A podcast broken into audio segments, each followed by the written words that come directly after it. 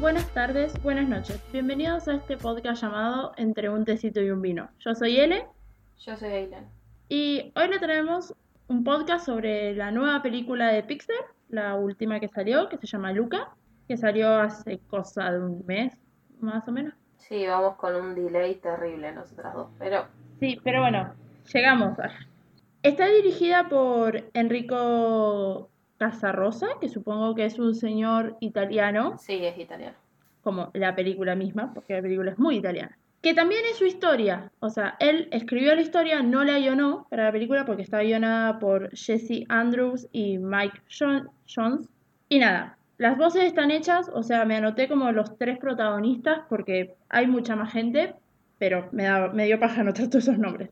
A Luca lo- la voz se la hace Jacob Tremblay, que es protagonista de Wonder, película de... La vi en español, quiero aclararlo desde acá. Ah, bueno. Eh, yo la vi en inglés cuando la, la pusieron en, en Netflix. ¿Qué es película? No, no, no, perdón, no vi Wonder, nunca me interesó. Ah, Digo que. Luca la vi en español. Está, listo.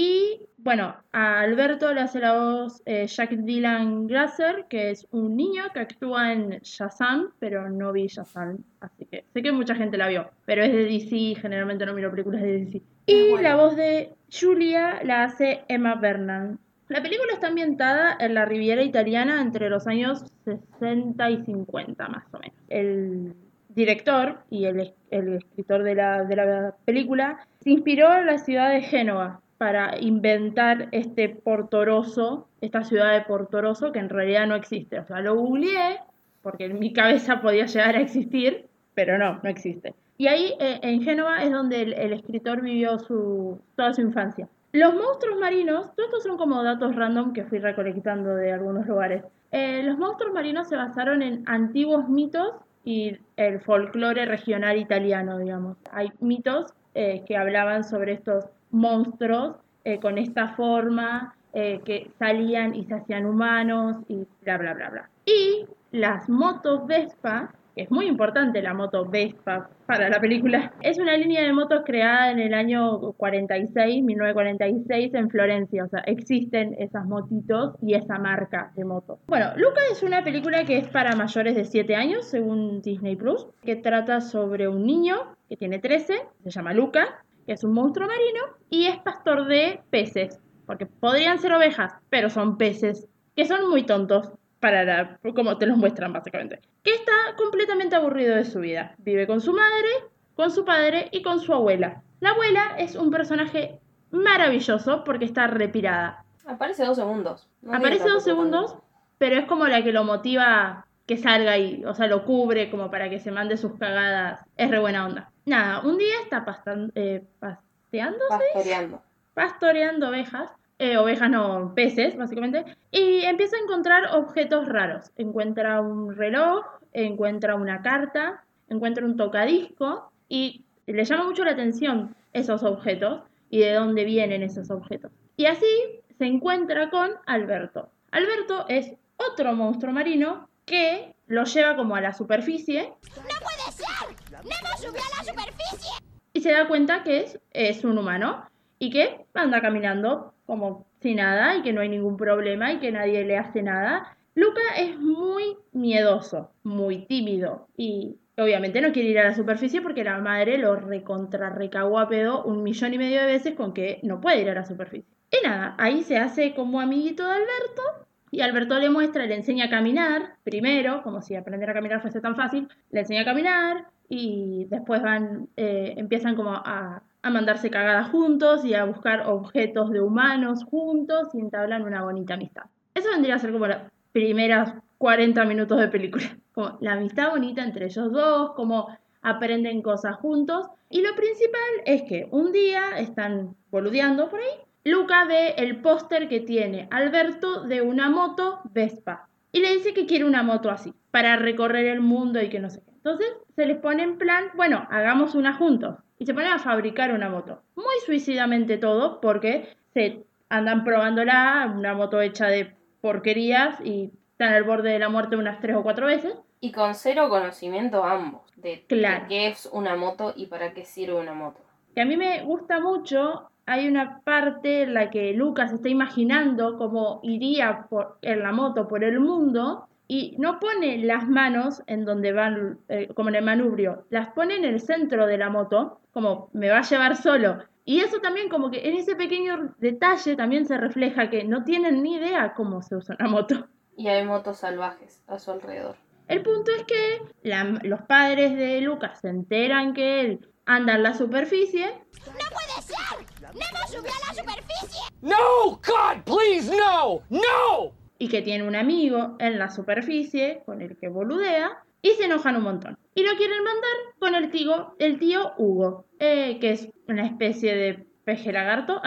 no sé. No, es el mismo pescado que está, o sea, es el mismo tipo de pez que estaban buscando a Nemo cuando Ah, sí. van con Dory a buscar el, la antiparra esta que tiene la- los datos para encontrar a Nemo y es el pez este que tiene la luz adelante. Por eso siempre está como ido, en realidad no, es que está mirando la luz y es la característica de, de esos peces. Bueno, ese pez vive en las profundidades. Entonces lo quieren mandar ahí con él para que no se pueda escapar, básicamente. Claramente, Luca encuentra la forma y se escapa antes que lo manden con el tío. La abuela lo ve irse, pero lo cubre. Después nos terminamos enterando que la abuela en realidad va todos los fines de semana a boludear a la superficie, que es buenísimo. La cosa es que se escapa y deciden con Alberto ir a la ciudad que tienen más cerca, que es Portoroso. Portoroso es una ciudad que se, un pueblito en realidad muy chiquito, que se caracteriza por la búsqueda y captura de monstruos marinos. Ellos están convencidos de que existen, hay recompensas para capturarlos, porque técnicamente son malos. ¿En qué se basan para decir que son malos? Ningún momento te lo aclaran demasiado. O sea, eso es una crítica que le haría a la película, que es el malo de la película, entre muchas comillas, no es tan malo y nunca te terminan de explicar cuál es el verdadero peligro en los monstruos marinos. Simplemente porque los llaman monstruos y porque son diferentes a ellos, no los quieren. Es lo que todo el mundo siempre le tiene miedo, temor a lo desconocido. Claro. Es eso. Pero no es que hay un mito urbano de, ah, le arrancaron el brazo a uno, porque el padre de Julia en algún momento dice como, el padre de Julia le falta un brazo. Y en algún momento dice en chiste como que se le había arrancado un monstruo marino y en realidad después dice, no, nací así. Si hubiese dicho, en realidad me lo arrancó un monstruo marino, ahí estás creando un mito. Los monstruos marinos me arrancaron el brazo, ponele. Como que no hay un mito que diga, los monstruos marinos nos hicieron esto, por eso hay que capturarlos. Los odian y punto. No hay nada más para decir. Cuando llegan al pueblo, conocen a Julia. Julia es una niña colorada del pueblo que vive con su padre durante el verano ahí y durante el resto del año está con su madre en Génova donde va a la escuela. Nada, la chica esta como que se muestra bastante amigable con ellos y los defiende de el bravucón del pueblo, que no recuerdo su nombre y no me lo anoté. No sé, pero dice que tiene como 16 y para mí tiene como 50 ese tipo. El- el- es un grandulón de mierda que sigue peleando con nenes chiquitos, básicamente. Y sigue participando en la competencia que hay en el pueblo para niños, que es una especie de tri- triatlón, en donde tienen que andar en bicicleta, nadar, andar en bicicleta y comer pasta. Me parece maravilloso lo de comer pasta. No, no es en un medio comer pasta. Sí. La cosa es que con el premio ellos podrían comprarse una vez. Entonces, Luca y Alberto quieren ganar para poder comprarse la moto y Julia quiere ganar para poder ganarle a este grandulor de mierda que tiene como 25 años y sigue compitiendo con pibes. La película empieza como a, a contar cómo, cómo se entrenan y cómo ella medio que los adopta en su familia y el padre no tiene ningún problema en darles de comer esos fideos que tenían una pinta terrible con esas cosas verdes Con pesto. con pesto. Ellos dos, Luca y Alberto, están todo el tiempo luchando porque no los moje nada. Porque si se llega a caer una gota de agua, se transforman en monstruo marino enseguida. Y nada, nadie sabe obviamente que son monstruos marinos porque el principal cazador de monstruos marinos del pueblo es el padre de Julia. Ujú. Que es el que entiende más rápido el tema de las diferencias después. Como a querer lo diferente. Qué sé yo, es una película de niños, no voy a buscarle mucho argumento. Eso me recordé muchas veces mientras la veía. Era como, es bonita, es linda, no me voy a poner a preguntar como, ¿de dónde sacan la plata para hacer eso? Porque no tiene sentido. Ok. Este, ¿no te pasó nunca ver una película y decir como, ¿por qué Con siempre esta están... no. O sea, todo el tiempo me gustó toda la simpleza que tiene. O sea, nunca me paré a pensar nada. Simplemente la disfruté. Claro, está bien, sí, sí, sí, sí. No, a, a mí me, pero a mí me pasa con todas las películas, que siempre me gana el lado racional de, ¿Por qué sus ropas siempre están limpias o por qué la las remeras no están mojadas después de meterse al agua. O todas cosas así, me, mi mente lo, lo lleva ahí, pero es una película de niños, no tengo que pensar en eso, ya lo sé. Este, la que está mal soy yo. Nada, la cosa es que se van a presentar al teatro los dos juntos. Alberto se empieza a enojar porque Luca y Julia son muy amigos. Entonces ahí se empieza a armar bardo porque dice como que Julia le está rogando a su amigo. No terminé, algo que no terminé de entender de la película es que mucha gente dijo, ay, es una película LGBT.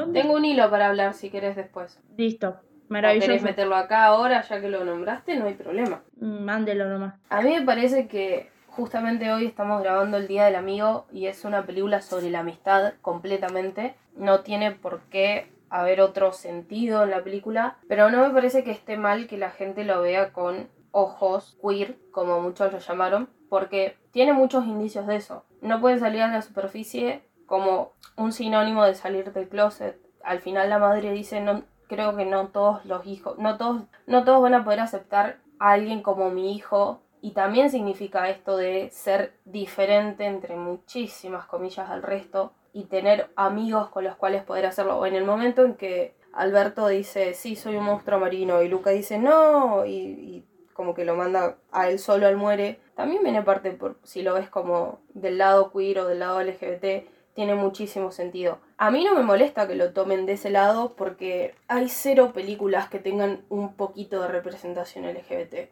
Y menos de niños. no, y, y menos en Disney, no lo va a ver nunca. No esperen nunca que haya algo en Disney. Y si lo hay, lo va a ver simplemente porque les genera plata en eso. Porque Disney es una corporación. O sea, ¿yo amo Disney? Sí, pero entiendo estas cosas. Entiendo por qué va. Lo que sí, una chica puso es arroba cnielo doble L guion bajo. Porque obviamente dar créditos. Hice un hilo hace justo un mes hablando sobre este tema de por qué muchas personas dicen que Luca es una historia gay. Y ella explica que existe el queer coding o la codificación LGBT que se refiere a las obras que presentan subtextualmente una serie reconocible de rasgos o estereotipos. Este código permite hacer analogías entre, entre estos rasgos con las características o vivencias que podría tener una persona LGBT.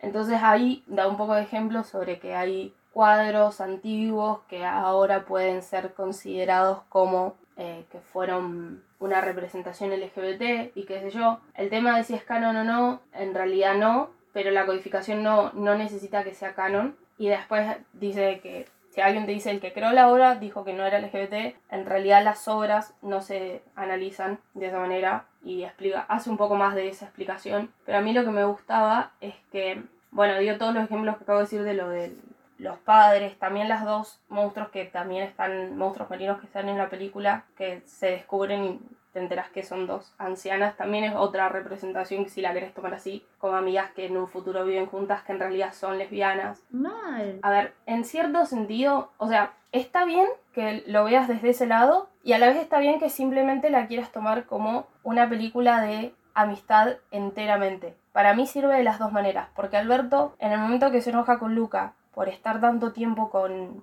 Julia. con Julia, puede ser tanto por el lado de que lo quiera de manera de- de- del lado romántico y amoroso, como que esté celoso porque es su primer amigo y porque es, una, es un chico que fue abandonado por su familia y no quiere volver a pasar por eso. Y puede ser que sea tanto del lado romántico como del lado del amigo, no creo que esté mal. No. Y había alguien que había subido... Ah, esto. No sé quién es Mark Hamill. Es alguien que... que Sí, Mark Hamill es Luke Skywalker en Star Wars. Bueno, alguien le tiró, bueno, alguien le dijo, en, un- en una entrevista él dice que alguien le preguntó por su personaje y si, si lo había hecho como que sentía que era gay, y él dijo que si a la otra persona lo ve y siente que es gay, el personaje que está haciendo, entonces obviamente es gay a ojos de uno. O sea, él no puede por qué decir no, no lo es y enojarse por eso. Es completamente estúpido. Creo, creo que viene también porque hay toda una teoría de, de parte de los fanáticos de que Luke Skywalker es gay.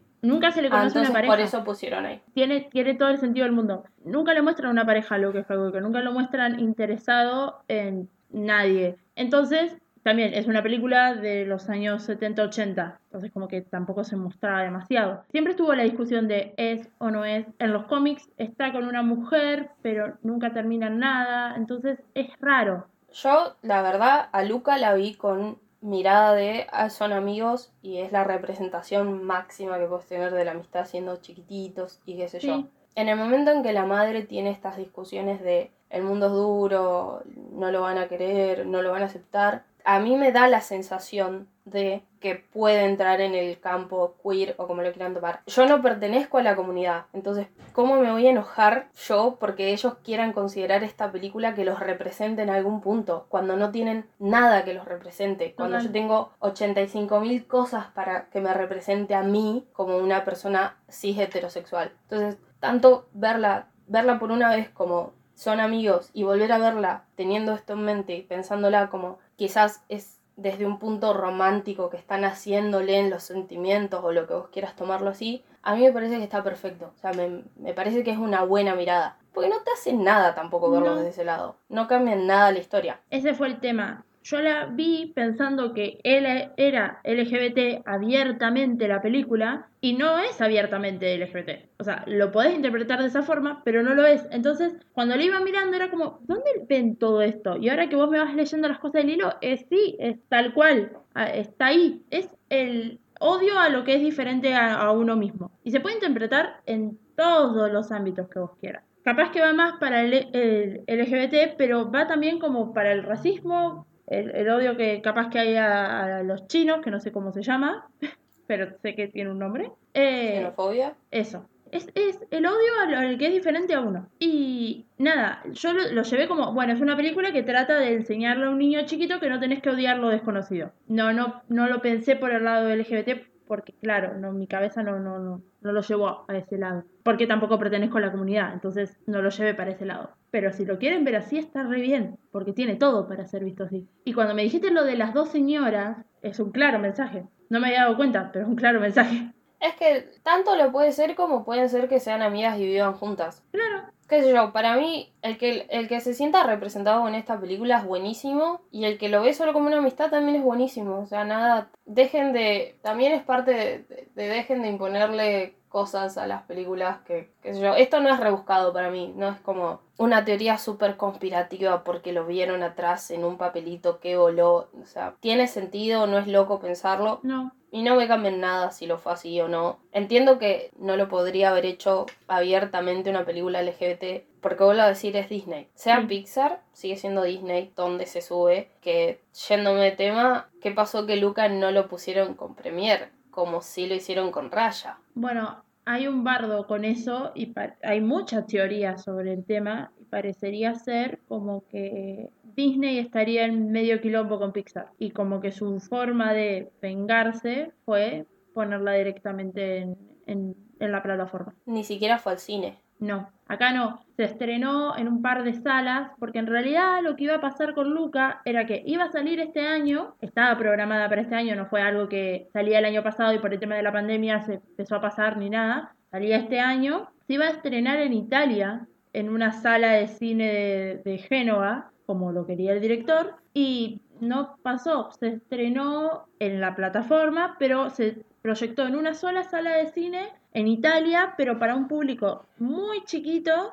y nada, era como más que nada el equipo de, de la película y nada más. O sea, Igual, cero molestias de que no la hayan estrenado en Italia, porque sí es de Italia, sí entiendo todo, porque el director, lo que sea, pero su idioma original sigue siendo inglés. Sí, porque no la podés, bueno, La deberían haber hecho la- la- el idioma original italiano, doblada al inglés, doblada al español. claro. Pero ¿sabes cuál es el tema? La mayoría de la gente que consume Disney está en Yanquilandia. Los yankees no saben leer subtítulos. Pero la podés hacer doblada al inglés, pero que Claro, su no, idioma no. original sea italiano, no sea inglés. Porque Coco es una película que su idioma original es el español y está doblada al inglés. Eso tienen que hacer, porque si te vas a robar una cultura como te gusta hacer siempre, robala entera. Y está muy divertida verla en español con, con las palabras que te van poniendo, cada tanto tiran palabras en italiano. Eh, para mí fue muy graciosa. Pero yo primero googleé a ver si era italiana, porque si era italiana la miraba en, itali en, italia en italiano. Sí, yo me fijé en el... Cuando la puse me fijé cómo estaban los subtítulos, enseguida me salieron en inglés, me salía como inglés original. Y vos la podías poner en italiano si querías, pero el idioma de la película es inglés. Lo que a mí me molestó un poco, a ver, yo entiendo poquitito así italiano por los dos años que hicimos en la facultad, las dos juntas, pero hay una bocha de frases en italiano que tiran que yo no sé qué quisieron decir, porque no me pusieron los subtítulos abajo. Era puro en italiano y ya está, o sea, no me lo pasaron al español. Era solamente me subtitulaban lo que decían en inglés. Sí, también me pasa que las películas de de dibujitos, tengo la, el autopermiso, porque no me lo tiene que dar nadie, de verlas en español por un hecho de no perderme detalles de la película. Que no es que lea lento, porque la verdad es que no leo lento los subtítulos, pero me gusta más verla en español. Excepto Onward, que todas las veces la quise ver en inglés porque estaba Tom Holland y nunca la vi en inglés. Yo la vi en inglés y es muy bella la voz de Tom Holland. Es que Tom Holland es muy bonito. Pero mm, me doy la opción de verla en español porque yo muchas veces las películas de dibujitos las disfrutas más. Las series también, las disfrutas mucho más. Yo Rick and Morty jamás la vi en inglés. Bojack Horseman, que también es de Netflix, tampoco la vi en inglés. El otro día vi un video de Javier Ibarreche, que es este chico que hace reseñas en TikTok y es excelente. Y mm, hablaba, le habían hecho la pregunta como cómo ve las cosas, si las ve subtituladas o las ve eh, dobladas. Y él explicó como a ver, si vos ves algo subtitulado, no perdés nada en la pronunciación, porque uno, un actor también actúa con la voz, en el habla, digamos. Entonces no te estás perdiendo ningún tipo de emoción que la persona tenga en la voz. Pero capaz que te estás perdiendo un poquitito de la imagen. Si vos la ves doblada, te perdés toda la actuación de la voz del actor, pero no te perdés nada de la imagen. Es de lo que te quieras perder. ¿Tenés ganas de perderte un poquito de la imagen o tenés ganas de perderte un poquito de la voz? Es lo que el espectador se quiera perder y no está mal de ninguna de las dos formas. Mal está mirar películas en gallego. Eso sí está mal. Para mí, lo que es series, películas con personas actuando, me gusta mucho el idioma original. Pero estamos viendo una tercera temporada con mi mamá de una serie y cuando, como salió enseguida, el doblaje estaba en gallego, son solamente en Netflix, lo cual me como que me re sorprendió, dije, ¿qué, les pasa? Entonces la estuvimos viendo en inglés y a las dos nos costó un montón porque estamos muy acostumbradas a escuchar la voz en español porque la vimos en español la, la temporada anterior. Entonces ahora que lo arreglaron, empezamos, la seguimos viendo pero en español latino, latino que para mí es en las películas dibujitos, ponele, vamos a dar ejemplos que no sean Disney, Shrek, mi villano favorito, Cómo entrenar a tu dragón. La adaptación que tienen al doblaje latino es para que uno también se pueda reír. Y está tan bueno que es latino, entonces entramos todos en esa. Nos podemos reír nosotros con los chistes que son más mexas que, que argentinos, ponele cambio, el gallego, además de que a ninguna nos gusta el doblaje gallego, por una cuestión de que nos hace ruido al oído, es muy solo de España. No, no tienen, bueno, igual tampoco, ¿para qué harían un doblaje para, para qué otro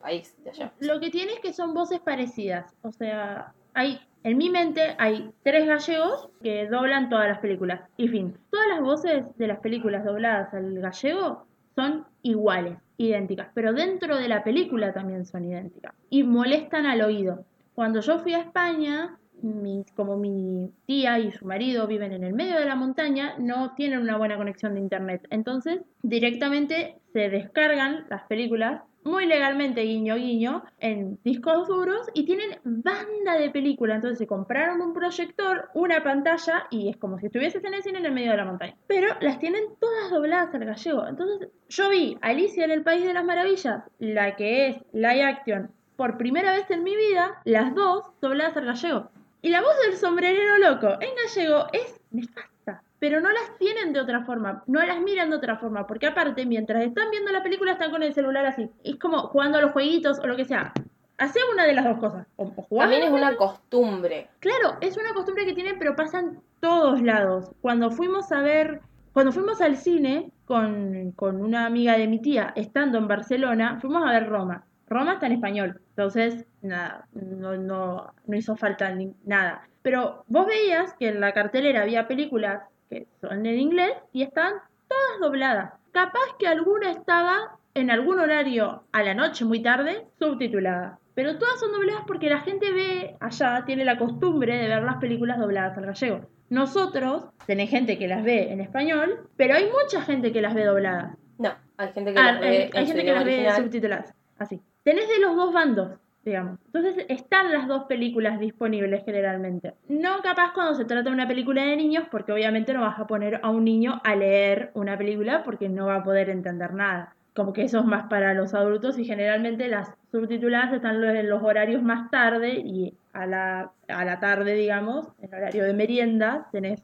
todas las dobladas. Sí, también me parece, por otro lado, que hay mucha producción de doblaje. O sea, no es, no es el- no, no somos nosotras dos queriendo doblar una película porque No. nos pintó. Hay mucha producción. Y me gusta que, que la diferencia entre el gallego y el latino es que le dan libertades. Y hay, hay dos españoles, dos españoles no, dos mexicanos en YouTube que hacían esto de ver las, la edición, la, la versión original, la versión gallega y la versión mexicana porque son hermanos y ella es productora de sonido y él también es algo del ambiente, entonces también conocen a dobladores y tienen esta, esta parte de conocimiento real de papeles donde entienden un poquito más y, se dan cuenta de, de los cambios y qué sé yo. Y no porque sean mexicanos, sino porque al compararla a las tres siempre termina ganando el doblaje latino y muy por encima está el original, pero segundo siempre está el latino, porque no pierde el chiste, porque la voz no queda desfasada de la imagen, porque en el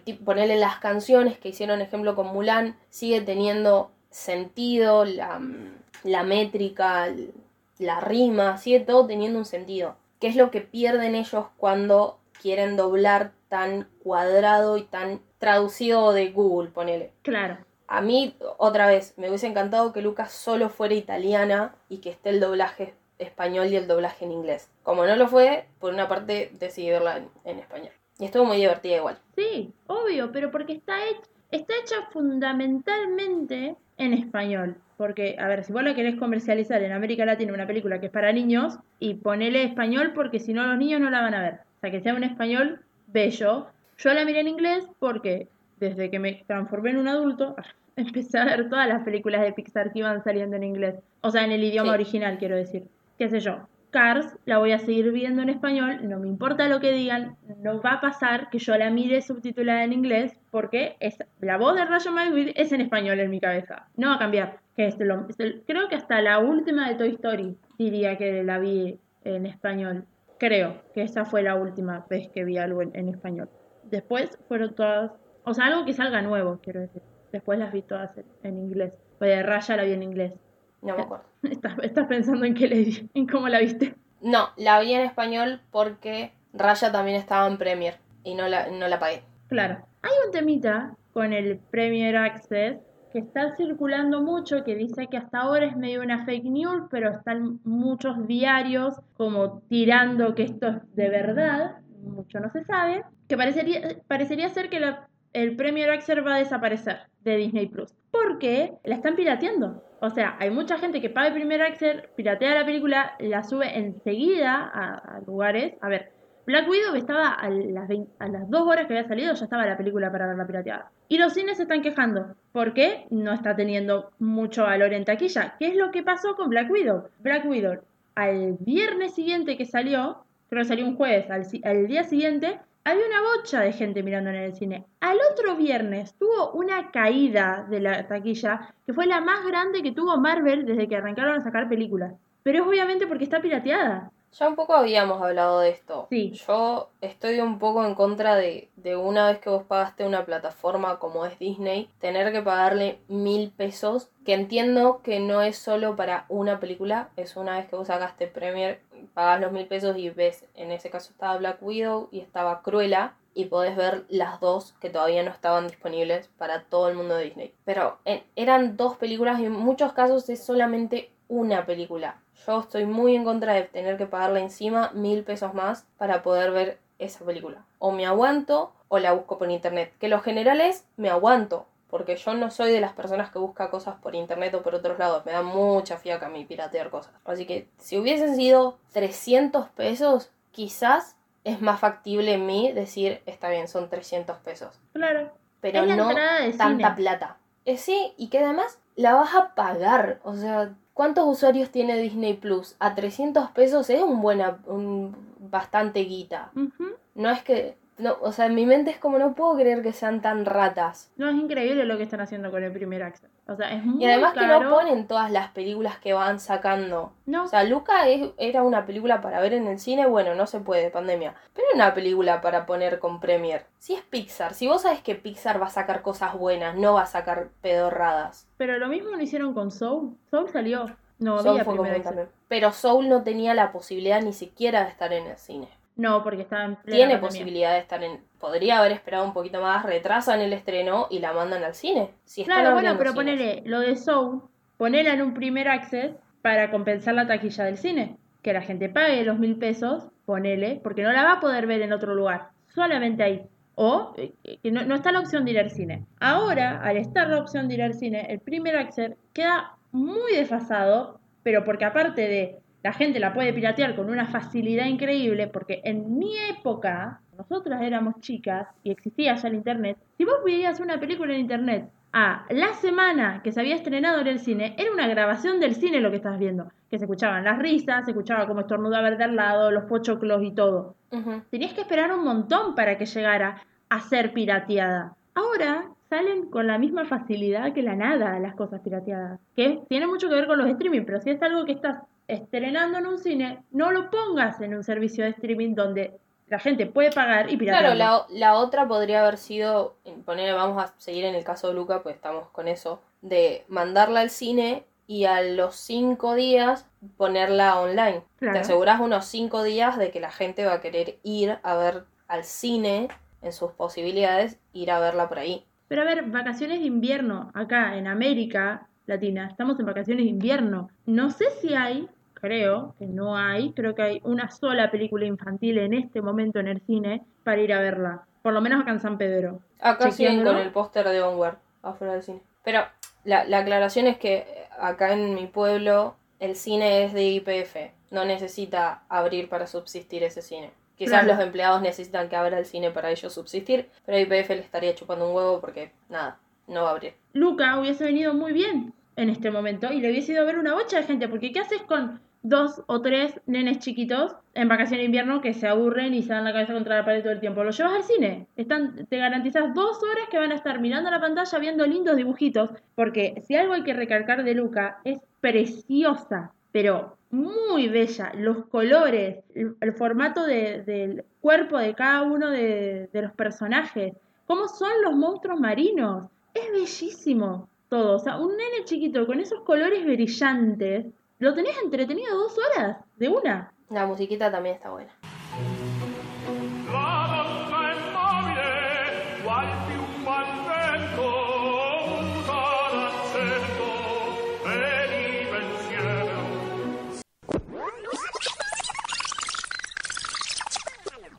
La música de la película es preciosa, me gusta que hayan usado muchas canciones en italiano, quedó muy bien. Y algo tenían que hacer italiano. Y Ya sí, que no van a doblar, la- no va a ser su idioma original, algo tienen que hacer en italiano. Eso y el silencio Bruno. Bueno, eso también está piola. Como la película te enseña a callar el miedo, todas esas voces que uno tiene en la cabeza de no hagas esto porque está mal, porque te puede pasar esto, esto y esto, o podés sufrir tales y tales consecuencias. A Luca le vive pasando que vive con miedo. Y Alberto le dice que cada vez que quiera callar como esa voz de su conciencia, no lo dice de esta forma, pero como que quiera callar esas voces que lo, llevan a tener miedo, él las calla diciendo silencio Bruno, en italiano. Que él como la llama Bruno, pero puede tener otro nombre. Y Lucas se referra a eso y cada vez que está por hacer algo ar- arriesgado, dice un silencio Bruno para callar las voces. Eso y un par de frases más es todo lo que dicen en italiano en la película. No, en el doblaje en español tiene mucho de, de estar hablando así como si nada y tirar un molto. ¿Viste? Ah, como sí. jodemos nosotros de tirar un molto, molto bien y cosas así. Sí, sí, sí. Tiene mucho. Bueno, mucho, mucho. eh, Julie hace como que cuando ve algo que le impacta, dice Santa mozzarella o todas cosas así. Sí, el... está bueno entonces las dos maneras de verla. Sí, es, es muy bonita. Bueno, la cosa es que los tres juntos se inscriben en este triatlón. Alberto se enoja con, con Luca porque está prestándole mucha atención a Julia, pero también es porque Julia le está enseñando cosas de humanos que Alberto no las sabe y que tampoco se las podría enseñar. Alberto les dijo que las estrellas eran peces.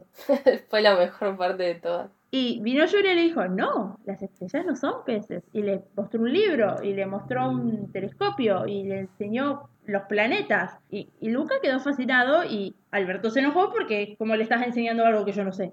Nada, la cosa es que Alberto no me acuerdo bien en qué situación, se termina descubriendo que es un monstruo marino.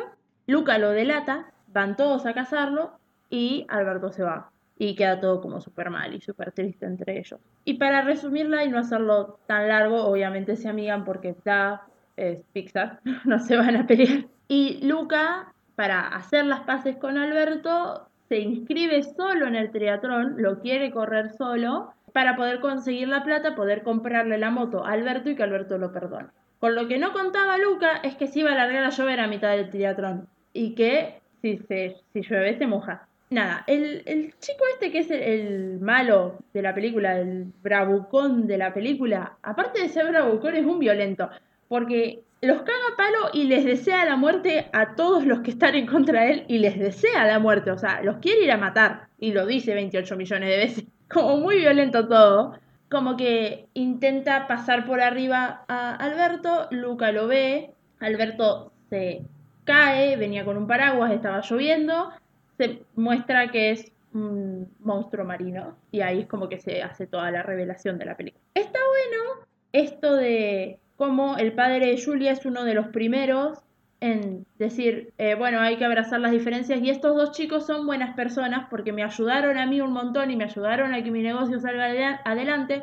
Entonces son buenas personas y yo los voy a defender sin importar que sean monstruos marinos que es el primero que sale a defenderlo. Por eso la película no tiene un villano real, o sea, es como que, que yo lo planteé medio en forma de crítica, porque me imaginaba como que había un, mito o algo urbano que mo- mostrara a los monstruos marinos como algo malo, pero no lo hay, o sea, eh, todo se resuelve muy fácilmente y tampoco sé si está tan mal, es una película de niños, está bien.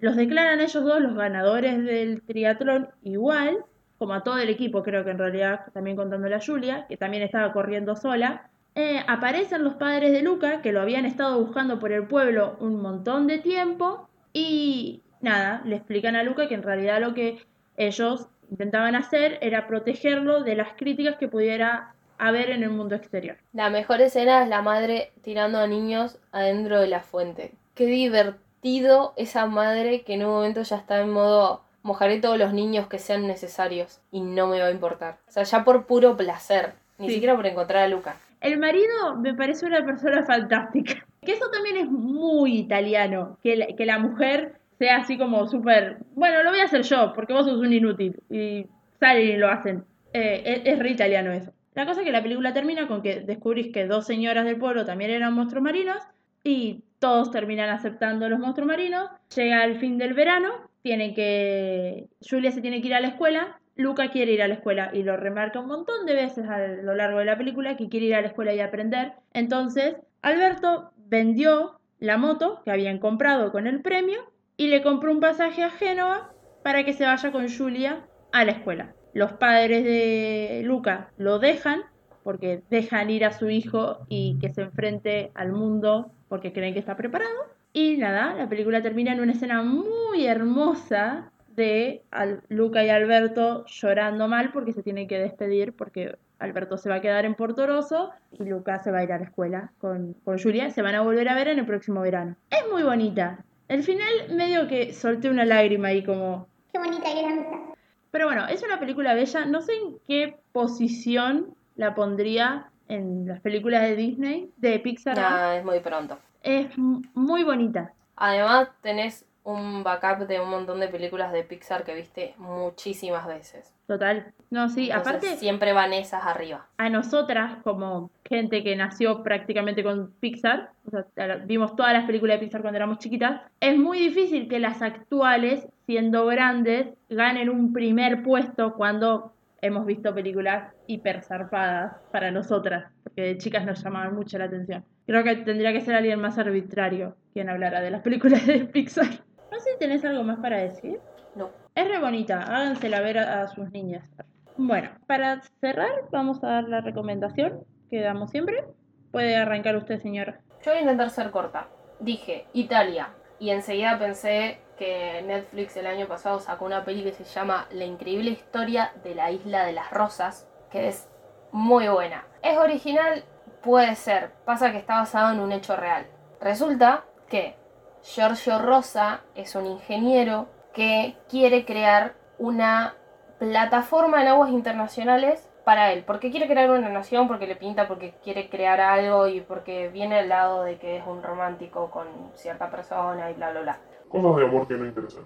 Entonces arma en, el, en mayo del 68 una plataforma de acero que logra con sus amigos flotar y qué sé yo, y la transforma en nación, en la República de las Rosas. Si lo googlean, si van a Wikipedia, existe. Existe el año de fundación, existe la bandera, existe técnicamente un himno, y existe el año en que fue derrotada la República de las Rosas, porque esta película te cuenta la parte donde él crea este tipo de isla, de que está tan cerca de una costa que todos los que tienen botes y qué sé yo, van todos los jóvenes ahí a hacer parrandas, a tomar alcohol, porque obviamente todo es legal, tienen un casino que obviamente es legal, y Giorgio le pide a las Naciones Unidas que lo consideren un Estado, que lo consideren un, Estado independiente. El gobierno italiano dice, jaja, ¿qué decía? Y le empieza a decir, no, no funciona así, vos nos tenés que dar cuenta a nosotros. Y él dice, no, no, no les tengo que dar cuenta a ustedes porque yo estoy en agua internacional, no les tengo que dar nada.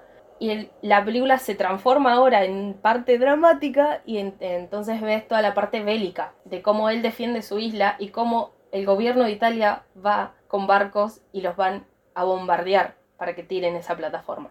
Muy sereno. Está muy buena. No spoileé nada porque todo eso sale en el trailer y me fijé, para no decir boludeces. Lo que tengo de datos que debería saber, pero que a mí siempre me chupan un huevo, es que la dirección y el guion es de Sidney Sibila y hace unas 4 o 5 películas más, pero somos personas que no miran cine italiano. No.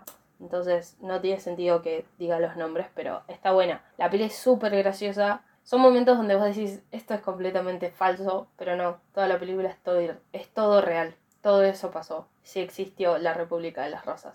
En muchas partes lo quieren ayudar a él, pero hay un punto donde no se puede. Si el Estado es libre, también el Estado debería intentar tener una fuerza militar. Entonces, él no puede llegar a cubrir esas cosas. Tiene mucha música, es divertida y yo la vi sin esperar nada el año pasado y la verdad es que es muy buena. Así, pim pum pam. Yo voy a recomendar una miniserie que es la antítesis a lo que acabamos de hablar. No se me ocurría nada de italiano, no se me ocurría nada con amigos, no se me ocurría nada, así que recomendé una serie sobre la soledad. Miniserie de Amazon Prime Video que salió este año, hace un par de semanas, se llama Solos. Está creada por David Whale, es ciencia ficción, drama medio fantástico. Son siete capítulos de menos de media hora cada uno. Hay alguno que durará 32 minutos, pero el resto son 25, 24 minutos. Hay uno de 20. Representa la soledad en varias formas, qué sé yo. Es muy futurístico todo, o sea, ninguna está ubicada en el año actual en el que vivimos. Todo es del 2030 para arriba y dale hasta el 2100 y pico. Es muy flashera. Por, por algunas partes. Son siete capítulos que los protagoniza una sola persona cada capítulo. El primero está protagonizado por Anne Hathaway, el segundo por Anthony Mackie alias Falcon, el tercero por Helen Mirren, el cuarto por Uso Aduba, el quinto por Constance Wu, que es una clase de actuación lo que da esa mujer en ese capítulo. El sexto, que es el que no me gustó, no me gustó nada, lo hace Nicole Beharie. Y el séptimo, que es el único que tiene dos actores, está Morgan Freeman y Dan Stevens. Te muestran la soledad en diferentes puntos de vista. Por ejemplo, en el primero está Anne Hathaway tratando de que su madre, tratando de viajar al futuro para encontrarle la cura a una enfermedad que tiene la madre. Está encerrada sola en el sótano y se comunica con ella misma en el futuro. Que primero, o sea, e- es todo muy contradictorio, digamos, en la serie. Porque ese, ese es el primer motivo que ella te pone, pero en realidad no es su verdadero motivo y a medida que va pasando el capítulo te das cuenta que en realidad es puramente egoísta lo que está haciendo. En el segundo capítulo tenés a Anthony Mackie tratando de crear un... Contrata a una empresa para que cree a una versión de sí misma porque él tiene cáncer, se va a morir y no quiere que sus hijos crezcan sin una figura de él. Entonces crea un robot que piensa y habla lo mismo que él.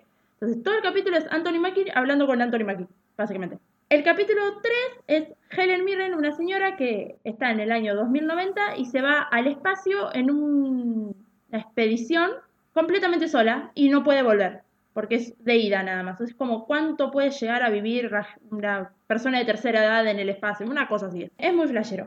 El cuarto, que es el, casi mi favorito, porque el de Helen Mirren me gustó mucho, es una mina que se encerró 20 años teniéndole miedo al COVID. Contrató una empresa que se llama Stay Home y se encerró en la casa durante cuando arrancó el COVID, básicamente, y lleva 20 años. Es la única que sigue encerrada y no cree que el COVID haya pasado. Para ella sigue. Y si sale se enferma. Es una locura. Cuando ves ese capítulo, a mí me puso la piel de gallina un montón de veces. El quinto es una mina que no puede ser madre y que por un momento de la vida está en una sala de espera esperando algo que ya no sabe qué es y que mató a dos personas. Te terminas enterando. Después ves que dos personas. El sexto a mí no me gustó porque no lo entendí, así que no lo voy a explicar. Y el siete es Morgan Freeman con Alzheimer, que viene un flaco y le pone como un chip para devolverle sus recuerdos. Y experimentan toda la soledad que es el Alzheimer, como vivir sin saber nada. O sea, uno es recuerdo. Entonces, si estás sin tus recuerdos, estás completamente solo. Aunque estés solo en una pieza, estás más solo todavía porque no tenés nada.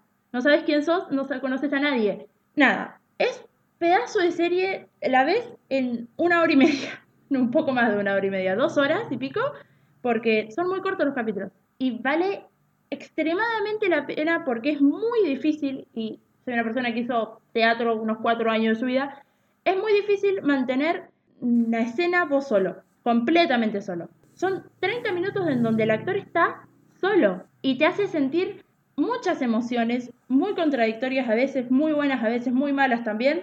Esa persona sola, sin un diálogo con nadie. Una obra de arte. A mí me fascinó. Hay muchas opiniones contradictorias porque hay gente que no la entendió. Pero yo la entendí. Entonces a mí me gustó mucho. Pero hay gente que no le gusta porque le parece aburrida porque no la entiende. Nada. Esa es mi recomendación. Es la antítesis a la película sobre la amistad y, y la felicidad. Está bien. Lo pensé, pero bueno, me, sal- me salió esto. Ahí está en Amazon Prime Video. O sea, es original de, de ahí. Ok. Sin nada más para decir. No hay avisos parroquiales, no hay nada. Sí, vayan a vacunarse, giles. Ah, bueno, tenemos una noticia. Este es el mayor aviso parroquial que damos desde que arrancamos el podcast. La mitad de este podcast está vacunado. sí. Se vacunó Ailén. ¡Aplausos!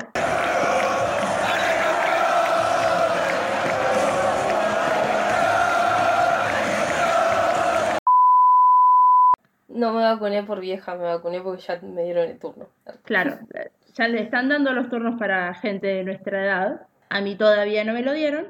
Anótense y vacúnense, que es la única forma que hay de salir de esto y que podamos ser un poquito más libres. Por favor, Nada más. nada más para decir. Pueden seguirnos en nuestro Instagram, arroba entre té y vino. A mí personalmente me pueden seguir en Instagram como arroba L Villarroel y en Twitter como arroba L Villarroel ok. A mí en Instagram, arroba aile1997, en Twitter, ailevedia, aile con dos i. Muchas gracias por haber escuchado hasta acá, espero que lo hayan disfrutado. Adiós. Adiós.